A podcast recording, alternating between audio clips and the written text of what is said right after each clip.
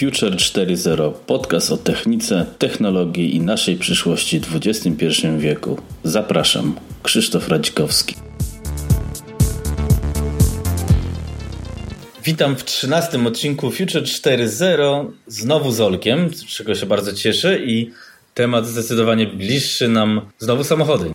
Witam ponownie. Tak, dokładnie. Znowu Automotive, czyli coś, co lubimy, czym się bawimy, co nas kręci. Tym razem chcielibyśmy pogadać o konkursie, e, który organizuje nasze, e, jest organizowany w Polsce na temat nowego samochodu elektrycznego. Electromobility Poland SA jest organizatorem tego konkursu, a patronami jest Ministerstwo Edukacji, Enea, Energa, PGE, Tauron, więc no, konkretne nazwy, przynajmniej tu jakoś y, stoją za tym. Może pokrótce byś powiedział, co to jest za konkurs, co on ma na, za, za jaki cel ma? No jeszcze tutaj chciałbym do patronów wrócić, no nie oszukujmy się, wszyscy, którzy będą na tym zarabiać, to inwestują. No tak. e, także jest szansa, że, zainwestują, że, że, że, że może to się rozwinie bardzo ciekawie i będą to pieniądze, które realnie coś tutaj na tym rynku działają, bo to jednak są duże pieniądze. I konkretne firmy elektryczne, nie? można powiedzieć, z prądem Dokładnie. Związane. Dokładnie. Na tą chwilę jest już wybrane 9 projektów designerskich. Pokrótce zaczniemy ogólnie, które by nam się podobały, a które by się nam nie podobały. Projektów jest 9. No design to jest krzyż gust, nie oszukujmy się. Do mnie przemawiają tak najbardziej, do, patrząc po, po branży automotive, to właśnie projekt pana Łukasza Muszyńskiego i projekt pana Mateusza Tomiczka. Te dwa projekty jakby z tego, co ja tutaj widzę, najbardziej przypominałyby taki klasyczny automotyw, klasyczne prototypy z automotyw. Tutaj nie wiem, jak ty się zapatrujesz. Ja to się może odniosę tak, że poprzednio na tej stronie y, były wrzucone wszystkie projekty, jakie przyszły na ten konkurs. To był nie, niezwykle miły gest ze strony organizatorów, no ale większość tych projektów y, no, była dość dyskusyjna, może tak bym to ujął. Teraz ta dziewiątka, która jest wybrana, więc generalnie tu mogę powiedzieć, że właśnie każdy mi się podoba w jakiejś formie, nie? Najbardziej do realizacji, no to jest ciężko powiedzieć, bo to jest design, ale z każdego można by coś tu było bez problemu zrobić i jest to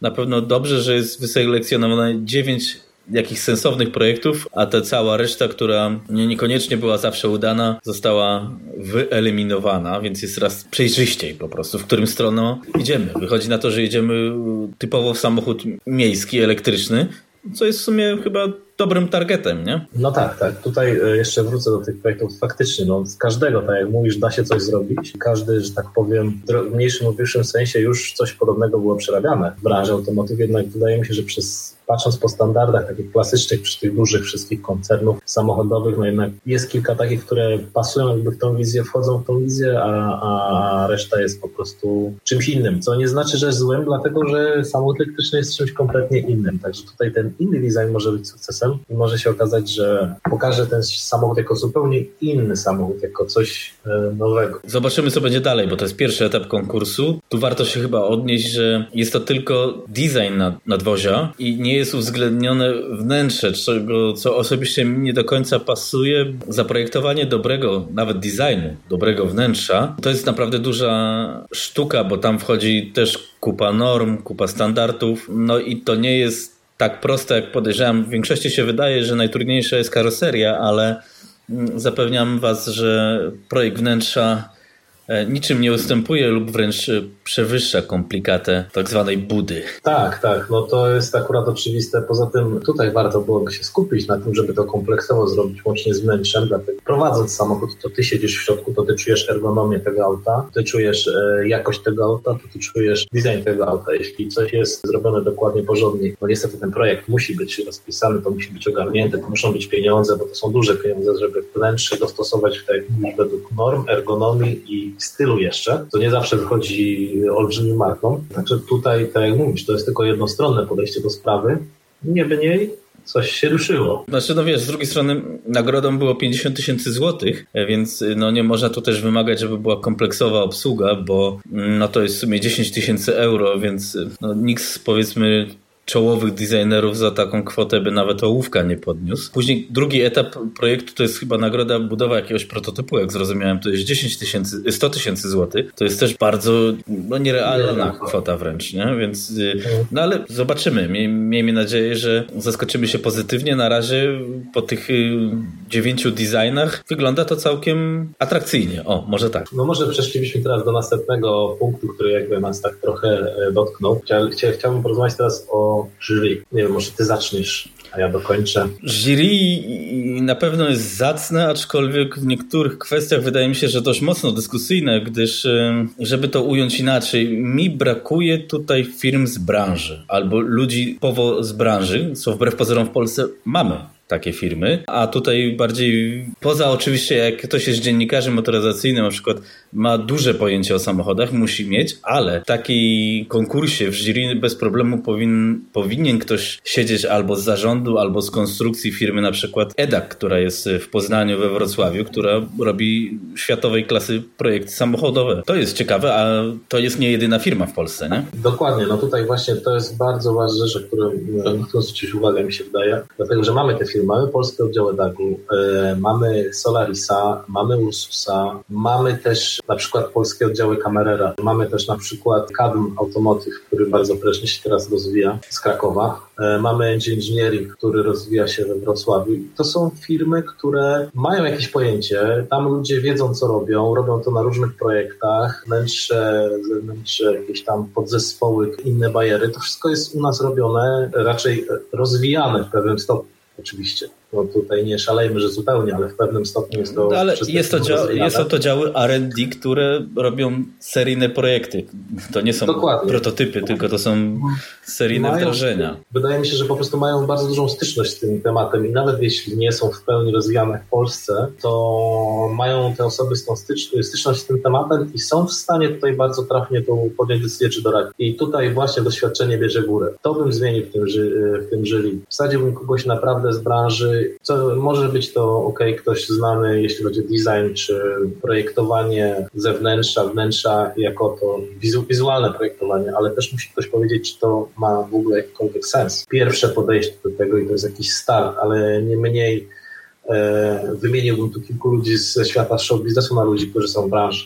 Albo chociaż dodał, bo, bo faktycznie, mm, wiesz... To no, może no, też... dodał, okej, okay. szerokie spektrum, różne podejście do sprawy, nawet e, wizu, e, ludzie, którzy nie są z branży też patrzą na to także jak najbardziej, tylko żeby dodać te osoby, żeby one wniosły taką wartość techniczną. Tak, bo chodzi o to, że mm, tak mi się wydaje, że ludzie powiedzmy z show biznesu są w stanie sprzedać ten samochód naszej społeczności. I nawet jest wspominane, że mają być jakieś konkursy SMS-owe, bo samochód ma się w większości podobać, jeśli ma się faktycznie sprzedać, a ma być to produkt polski, ale generalnie ludzie mm, techniczni, czyli no nieskromnie mówiąc tak jak ty czy ja, którzy no nie jeden projekt już robili, no są w stanie powiedzmy więcej ocenić, czy to ma sens y, pod względem nazwijmy to, produkcyjności, możliwości wyprodukowania albo kosztów wyprodukowania. Mhm. I te firmy, które wymienialiśmy, czy nawet chociażby Solaris, który samochodu nigdy nie projektował, ale autobus ma dość, no ma cztery koła, nie?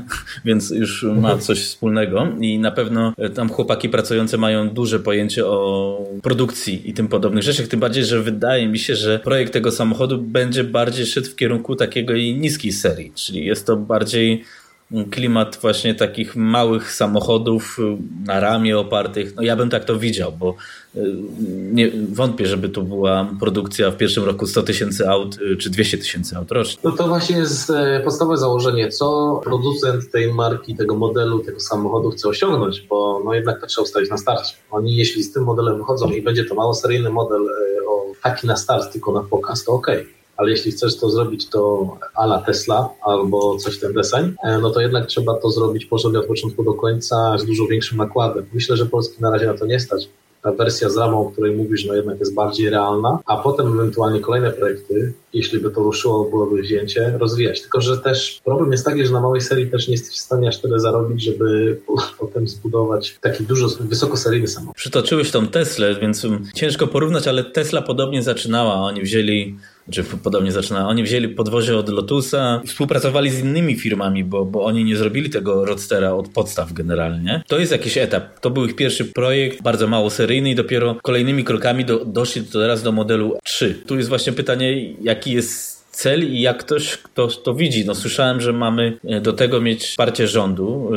6,5 e, tysiąca stacji ładowania, ale wydaje mi się, że warto by było też pomyśleć o dogadaniu się właśnie z takimi producentami i firmami z branży, gdyż nawet Tesla tego samego, mm, sama tego wszystkiego nie szarpnęła, bo no to, jest, to są grube pieniądze. To tutaj 50 tysięcy złotych to, to jest nic, nie? No, no tak, to są bardzo duże pieniądze, ale mówisz, Tesla tego sama nie szarpnęła, tylko że za Teslą szły olbrzymie pieniądze, zawsze. Dokładnie. Tutaj nawet rząd polski nie jest w stanie e, takie pieniądze e, wygenerować w tym momencie. Inwestor z zewnątrz może warto by było się z kimś, wiesz, dogadać. Wydaje mi się, że żyjemy w świecie korporacji i generalnie fajnie jest, żeby powiedzmy był polski pomysł, pomysł, polskie know-how, bo my się na tym na, na pewno dużo nauczymy i możemy rozwijać ideę da, dalej, ale nie, nie wydaje mi się, że Polska jako sam, sa, samoistny kraj był w stanie rozwinąć taki pojazd do nawet niskiej serii, bo to są potężne pieniądze. To, to, to mówimy o milionach i raczej dolarów niż złotych. No tak, no właśnie tutaj to jest ciekawe, czy po prostu ludzie, którzy stoją za tym projektem, nie znają sobie sprawy, jak duże pieniądze są, czy to po prostu jest początek czegoś ciekawego. Tu są olbrzymie pieniądze, tu są pieniądze, których naprawdę większości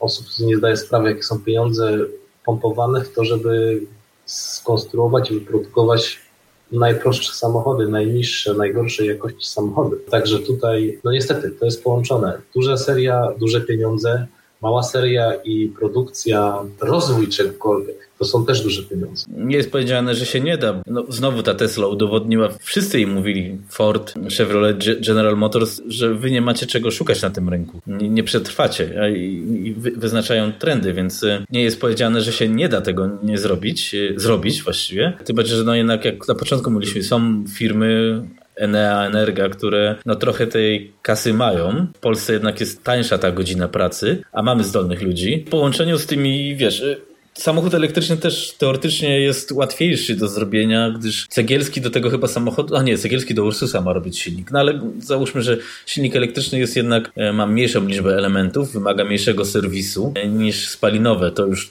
nawet teraz jest tak, że Tesla właściwie nie musisz serwisować, inspekcji robić tak, jak się robi tradycyjnego samochodu. Robi się wszystko przez internet, a tam tylko się sprawdza, czy jeszcze masz hamulce. Tutaj idzie zejść z kosztów bardzo no mocno. No tak, tu idzie, ale no, jest dalej rozwojem i tak jak mówisz, zaprojektowanie technicznej strony budy tak zwanej czy wnętrza też kosztuje. Tego raczej się nie da jakoś super ostro zredukować nawet dla samochodu elektrycznego, dlatego że na wielu będzie miał tyle samo co zwykły samochód. Y, fotele będzie musiały spełniać te same wymagania co zwykły samochód. Kierownica, ergonomia bez kierownicy musi być też taka jak w zwykłym samochodzie. Także tutaj tego nie ominiesz. Fakt. Można to zrobić łatwiej. Mniej przekładni, mniej elementów y, mechanicznych. Możesz wstawić cztery silniki na każde na koło, możesz wstawić jeden silnik, tak jak ma Tesla S z przekładniami jest mniej. Mniej jest tych rzeczy, mniej tego serwisu. Jest to osiągalne, da się. Tak jak mówisz, Tesla pokazała, że się da, ale no ja tutaj dalej będę podtrzymywał to, że za Tesla szły zawsze duże pieniądze, które my na razie nie mamy, pomimo tego, że no może i nawet się znalazły, bo przecież Enei Energii czy PG zależy na tym, żeby były samochody na prąd, bo to jest ich działka. Z tego, co mi się kojarzy, y, nawet Orlen się zawziął, buduje jakąś testową stację w Niemczech, żeby rozpoznać rynek, żeby zobaczyć, jak to działa, a potem będzie chciał to starać się rozwijać w Polsce. Tutaj by było duży plus, tym bardziej, że no, nie oszukujmy się, to byli główni dostawcy. Mm. Także jeśli mogliby zainwestować, byłoby miło, gdyby zainwestowali prawdziwie. Popatrz, masz tak, Ministerstwo Energii, masz ENE, masz Energię, masz PG, masz Taurona, firmy, które zarabiają dużo i obracają dużą kasą. Nagroda jest 50 tysięcy. No dobra, od czegoś trzeba zacząć. Ja powiem tylko może optymistycznie tak, że owego czasu, już nie pamiętam, która, który to odcinek, nagrywałem odcinek o Ego tutaj w Niemczech. Firma wywodząca się z uniwersytetu, czy nawet Street Scooter pokazała, nie dysponując na pewno tak dużymi pieniędzmi jak firmy motoryzacyjne, da się coś zrobić i na, w nowym roku będzie ich samochód elektryczny, więc. Ale oni mają bardzo my... wsparcie rządu, nie? Y, no, no, podejrzewam, że na pewno, ale mają też współpracę takich firm jak ZF, czyli ZF, po polsku, czy nie wiem, innych Wojtów, wiesz, to są mhm. Nvidia i tak dalej, ale nie jest powiedziane, że nie możemy udać się do pewnych firm i nie można się też, wiesz, podejrzewam, że upierać, że musi być wszystko polskie, bo to jest raczej mało realne, ale wiesz, teraz każdy próbuje wejść w te elektryki, rozpoznać rynek, nauczyć się czegoś, bo teraz to jest etap uczenia się produkcji takich samochodów. Moment jest niewątpliwie dobry na to, żeby tym teraz startować. To akurat ten konkurs jest ok. E, tu chodzi o to, że to jest na start. To, to dla mnie jest jak najbardziej okej, okay, tylko kwestia będzie, co będzie potem. Ja myślę, że na ten czas y, o konkursie wystarczy. Zobaczymy po drugim etapie. Możemy się spotkać i pogadać, jak to wygląda z punktu, miejmy nadzieję, już technicznego.